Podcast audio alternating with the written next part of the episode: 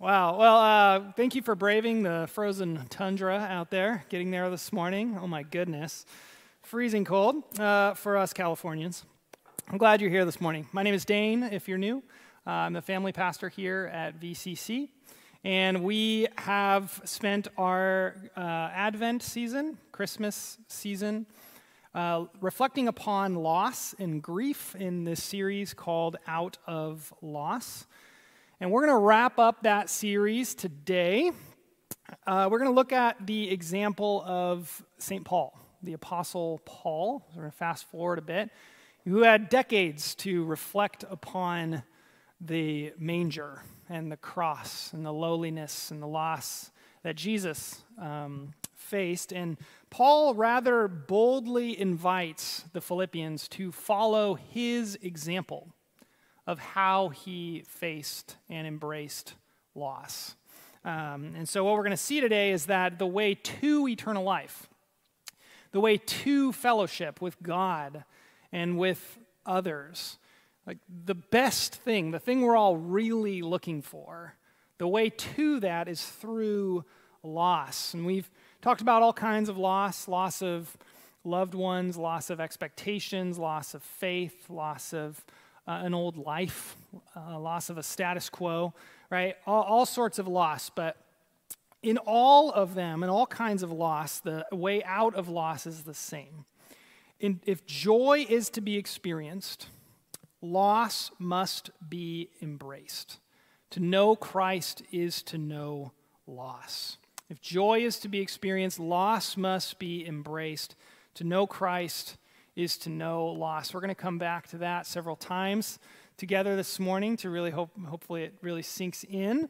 But we have a lot of scripture to read, okay? So if you would stand on up. If you don't have a Bible with you, there is one in your seat under, oh no, it's not underneath you, it's in front of you, okay? In front of you there is a Pew Bible, and we will be reading on page 981. Let's stand up for the reading of God's Word. And we're reading the entirety of Philippians chapter 3. Love this chapter. All right. Finally, my brothers, rejoice in the Lord, says Paul. To write the same things to you is no trouble to me, and it's safe for you. Look out for the dogs. Look out for the evildoers. Look out for those who mutilate the flesh. For we are the circumcision, who worship by the Spirit of God and glory in Christ Jesus and put no confidence in the flesh, though I myself have reason for confidence in the flesh. If anyone else thinks he has a reason for confidence in the flesh, I have more. Circumcised on the 8th day, of the people of Israel, of the tribe of Benjamin, a Hebrew of Hebrews. As to the law, a Pharisee. As to righteousness under the law, blameless. I skipped one. As to zeal, a persecutor of the church. Maybe Paul would want to skip that one too. But whatever gain I had, I counted as loss for the sake of Christ. Verse 8, indeed, I count everything as loss because of the surpassing worth of knowing Christ Jesus my Lord. Amen. For his sake, I have suffered the loss of all things and count them as rubbish in order that I may gain Christ and be found in him, not having a righteousness of my own that comes from the law, but that which comes through faith in Christ, the righteousness from God that depends on faith, that I may know him and the power of his resurrection and may share in his sufferings, becoming like him in his death, that by any means possible I may attain the resurrection from the dead.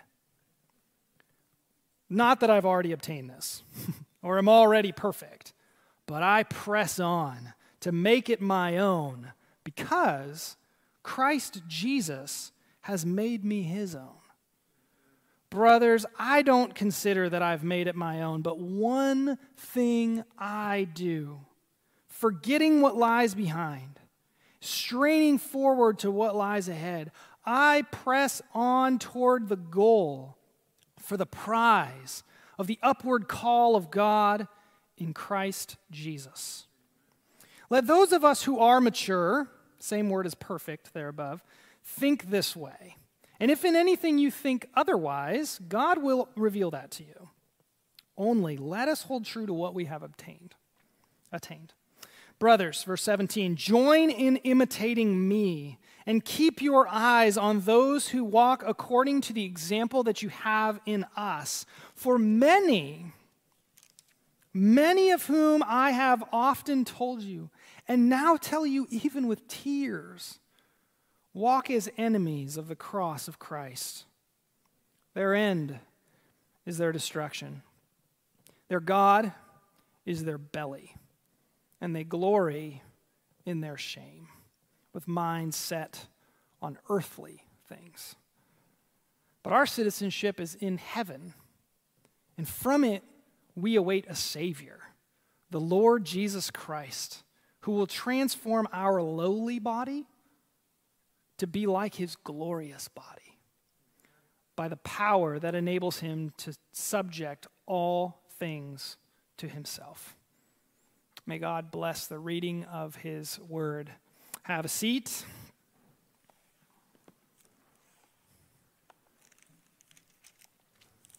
I got, for the first time ever, to pick my passage. I was really excited. I was like, I know where I'm going. This is a good one. Okay, so let's pick it up, verse 1 and chapter 4, verse 4.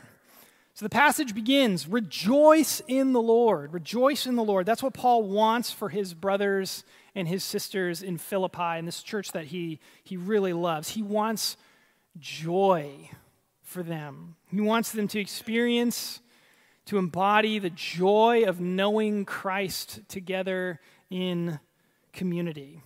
He says it over and over and over again in this letter. He says, look, it's no trouble for me to repeat myself, and you need to hear it, okay? Rejoice in the Lord always. Again, I will say, chapter 4, verse 4, rejoice. As Paul says elsewhere, you probably know the verse, right? If we don't have love, what do we have? Nothing, right? If we don't have love as believers, we have nothing.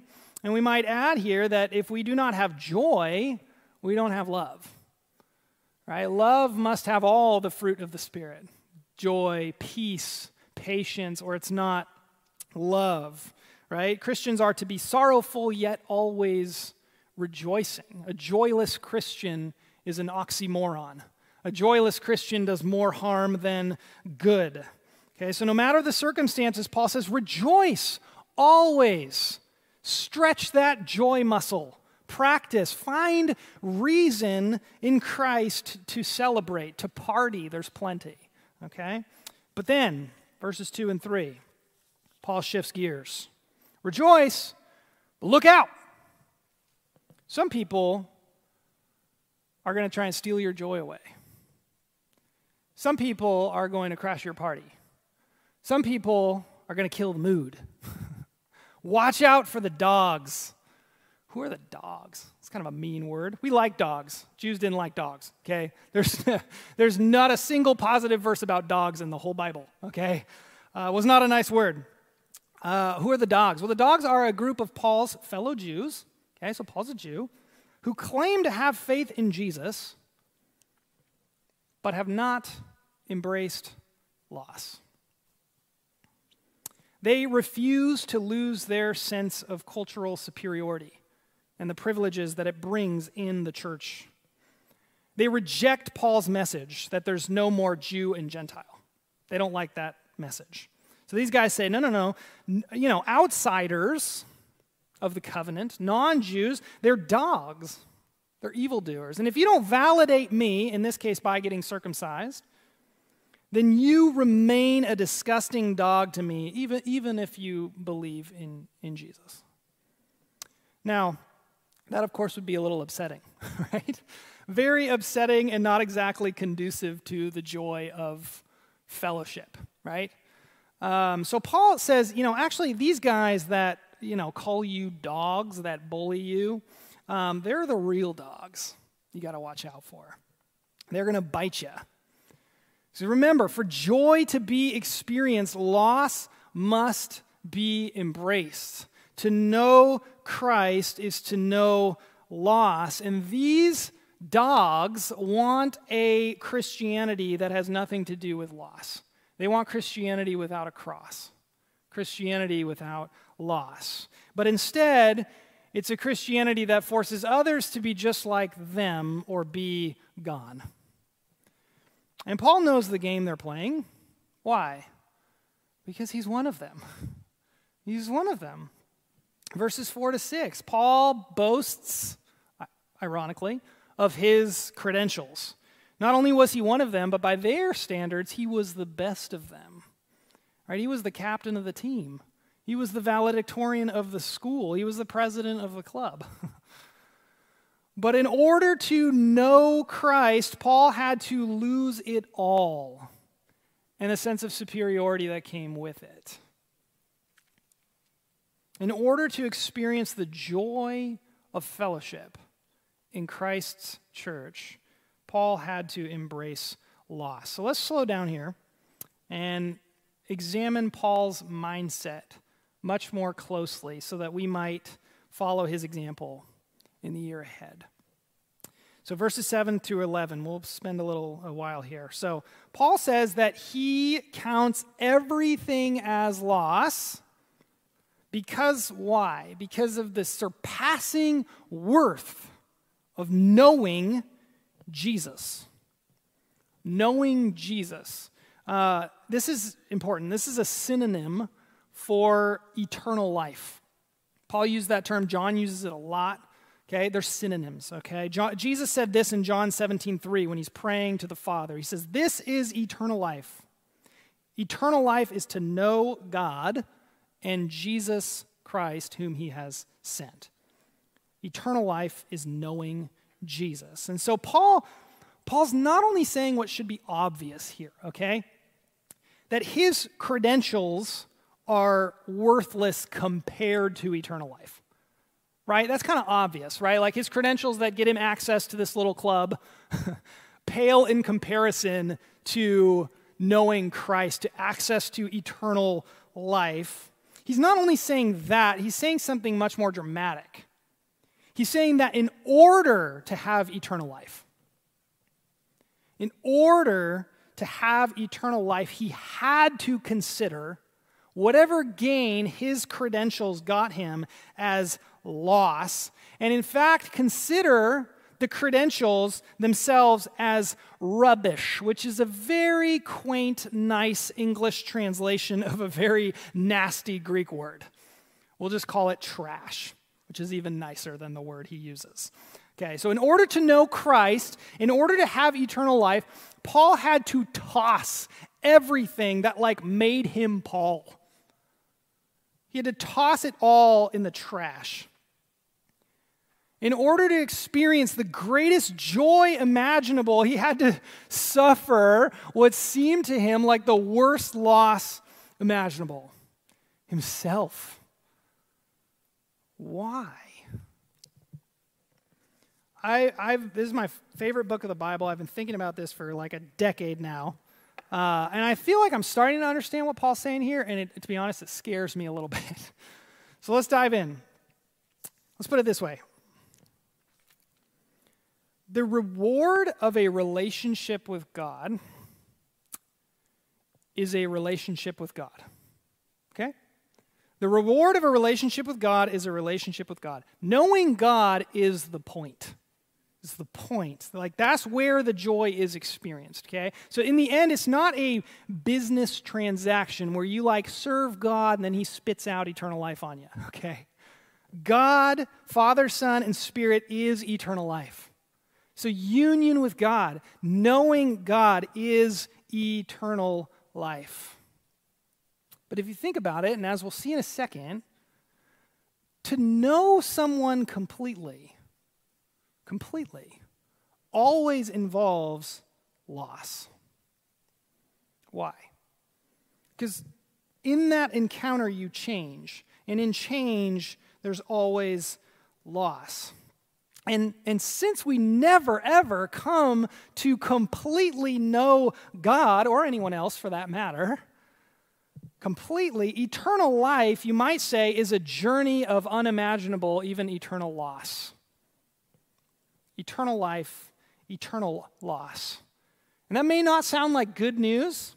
And in fact, it's not good news to this like imaginary little self that we construct and we cling to apart from Christ. But it is the best news of all to what C.S. Lewis calls our real self. If that's difficult, the Bible's own analogy is marriage, okay? Getting married involves loss. It involves some loss even at first, okay? There's the loss, think about getting married. There's the loss of your so-called freedom, right? There's, for many, most women, right, the loss of a last name. There's the loss of other options, other fish in the sea, right? Other futures. There's often the loss of friendships through that change in your life. Here's the thing, though. You might, like, willingly lose all of that for sex. You might lose all of that for the money, you know? It's a calculated loss. You haven't actually attained, right, the true joy of marriage. And what's the true reward of marriage? Knowing your spouse. It's knowing and being known deeply by your spouse. To truly know your spouse involves a great deal of loss and even risk. All right, like first you must be disillusioned. You lose the illusion of the person you thought you married. Well, the married people say amen, right? You lose the illusion of the person you thought you married. Many people get divorced at this point because they didn't realize that loss was like a part of the package, you know? But it is inevitable when you marry another sinner, and unfortunately, that's everyone on the market, okay? But even still, let's say you embrace that loss. There is still one more loss that you haven't embraced. So you still haven't reached the joy of truly knowing one another. And it has your marriage stuck. What's that loss? It's you. Yeah, it's you. You must die if your marriage will live. Sounds very familiar to something Jesus once said. This is why Paul said marriage involves a cross. He singled out men when he said that. I don't know why. Maybe our damnable pride or something, right? Carry your cross. So in order to experience the reward of marriage, the unique joy of knowing and being known by your spouse, it involves embracing a cross. How much more does knowing Christ involve a cross? Christ's whole life is a story of loss that ends in a cross. His whole life. Being born as a human in a lowly manger, loss of divine privileges, loss of family, loss of disciples and friends, somehow utterly forsaken even by God on the cross. Unimaginable loss. And so to know Christ is to know loss. It's to pick up our cross and follow him on that journey of loss. And Paul says this is his goal. This is Paul's goal, he says. He puts it this way, to become like him in death. You want to become like Christ? Are you sure? Becoming like him in death in verse 10. And he uses a lot of other phrases here, okay? Gaining Christ, being found in Christ, the resurrection from the dead, the prize. But don't get confused. He's talking about the same thing, eternal life, the joy of knowing and being known by Christ. And to experience that joy, Paul had to suffer the loss of all things for the joy set before him, right? As we read in our call to worship, for the joy set before him, Jesus endured the cross. So, it's at this point in verses 12 through 16, Paul makes a crucial clarification. He says this. He says, I'm not saying I'm there yet, okay? I've not reached the goal yet. I have more to lose, okay? I'm mature enough to know that I still need to mature. But, he says, I'm pressing on. I'm carrying my cross for the sake of Christ because Christ carried his cross for my sake. I'm doing the hard work of denying myself in love because Christ first loved me. He says, I know I'm not there yet, but I'm on my way. Verse 13, one thing I do, forgetting what lies behind, straining forward to what lies ahead. It's a great New Year's verse, right? Forgetting what lies behind, straining forward to what lies ahead. It's really important we see it in context, though. So Paul presses on toward the goal, the prize, being known by God, knowing God. That's what lies ahead. But what lies behind? What lies behind for Paul? Well, it's his old life. It's his old life as a Pharisee before he met Jesus. Now think about that old life, Paul's old life. There's parts of that story that might tempt him toward pride when he thinks about it, right? When he ruminates on his old life as a Pharisee. When he thought about his righteousness and his zeal, that might give him some pride, you know? But there's other parts of the story that might make him feel ashamed, such as his murderous persecution of his fellow believers. You ever think he thought about seeing Stephen get stoned to death, right? Overseeing that? You ever think Paul might have been tempted to dwell on that, become discouraged and depressed, right? He says no. Do you know what prevents us from the joy of knowing and being known by God, by our spouse, by even a trustworthy friend? What prevents us from being known is two things: pride and shame. Pride and shame that keep us in hiding. And every single one of us, like Paul, has a past with ample cause for both. Paul just lays it out. He says, this is my past. It's a mixed bag. I was very impressive and the chief of sinners. That's me. The second, Paul might say, I let that give me an inferiority complex on the one hand or a superiority complex on the other. I slammed the gates of heaven in my own face. As the angel at the gates of heaven, just read this in Dante's Divine Comedy, says, he says, to look back is to go back outside again. To look back is to go back outside again. Or as C.S. Lewis, again, there are far, far better things ahead than any we leave behind. So Paul chooses to forget. He counts as loss. He refuses to ruminate on, to dwell on, to abide in the things in his past that tempt him toward either pride or shame. He's not going to think about them. Rather, he takes every thought captive to abide in Christ by setting his mind on the hope of heaven. And so as we close this chapter, verses 17 through 21, he's going to invite the Philippians to follow his example and learn to do likewise, to think like him, to think like Paul, to think in light of the cross. He says, brothers, join in imitating me. Keep your eyes on those who walk according to the example that you have in us, Paul, Timothy, Epaphroditus, the other apostles. For many, and he's talking about Christians here, many whom I often told you and now tell you even with tears, actually walk as enemies of the cross of Christ. Their end is their destruction, their God is their belly, and they glory in their shame, with minds set on earthly things. Paul's mind is set on heavenly things, but many Christians, many Christian leaders have their minds set on earthly things. Why? They're still playing the old pride and shame game. And Paul's not like trash talking here.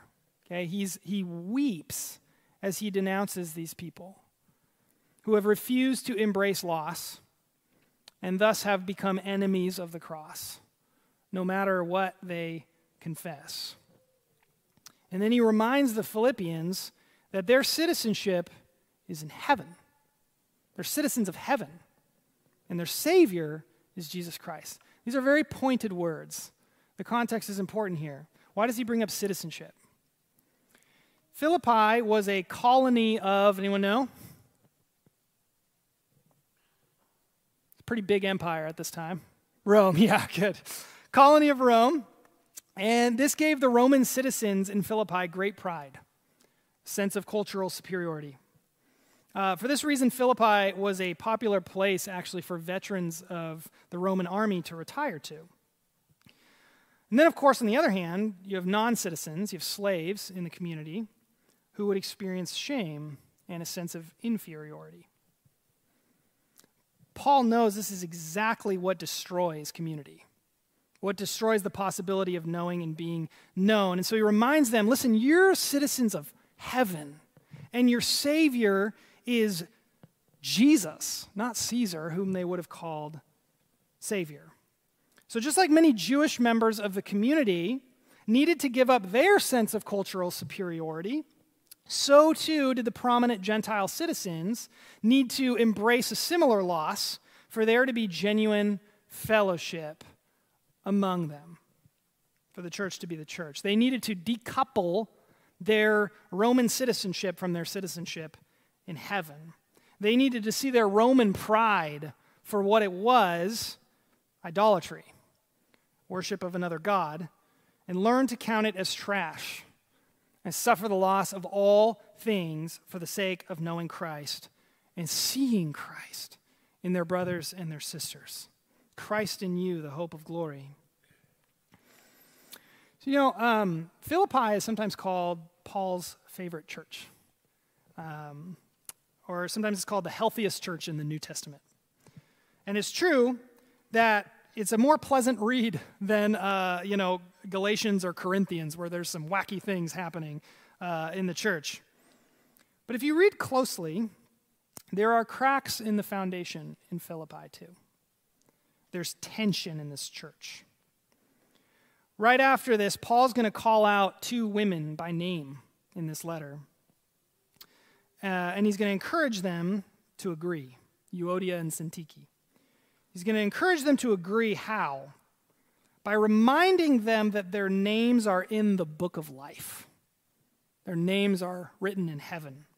Effectively, this is what he says. If you two have eternal life in common, how important can your differences really be? If you two are going to be together for eternity, it's kind of silly to fixate on the earthly things, right? VC, do we believe that? Steve believes that. Amen, right?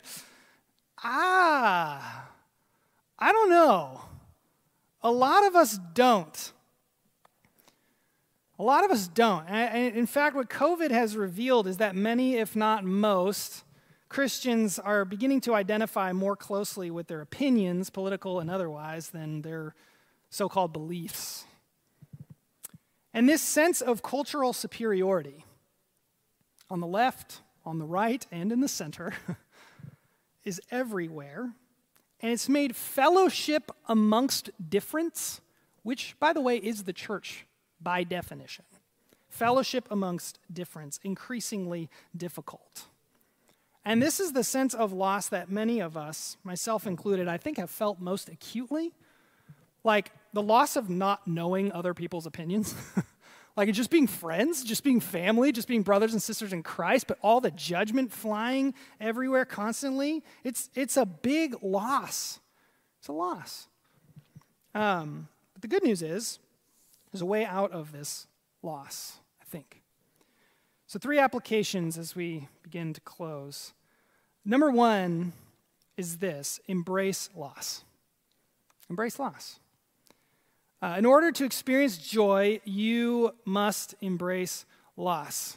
We'll start with a really small, literal example, okay? Many believers have tried to mitigate against the losses and chaos of the pandemic in ways that have, like, literally cut them off from their neighbor.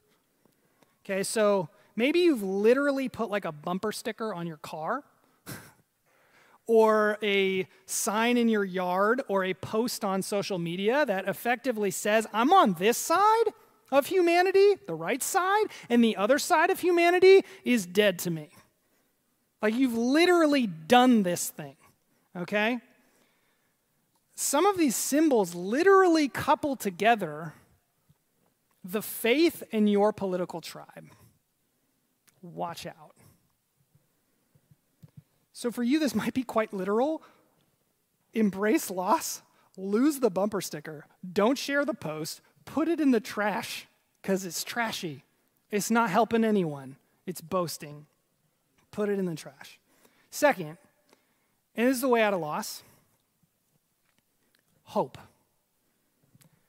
Some of us need to make a radical shift to practice taking our minds off this stuff that tempts us toward anger and self-righteousness and pride, and setting your mind on heavenly things. J.I. Packer, he suggested meditating on heaven for 30 minutes a day. That's probably above most of us, so just try 1 minute, okay? 1 minute a day, all right?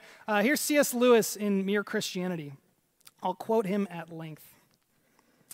Hope is one of the theological virtues. This means that a continual looking forward to the eternal world is not, as some modern people think, a form of escapism or wishful thinking. Any of you think that when I said that?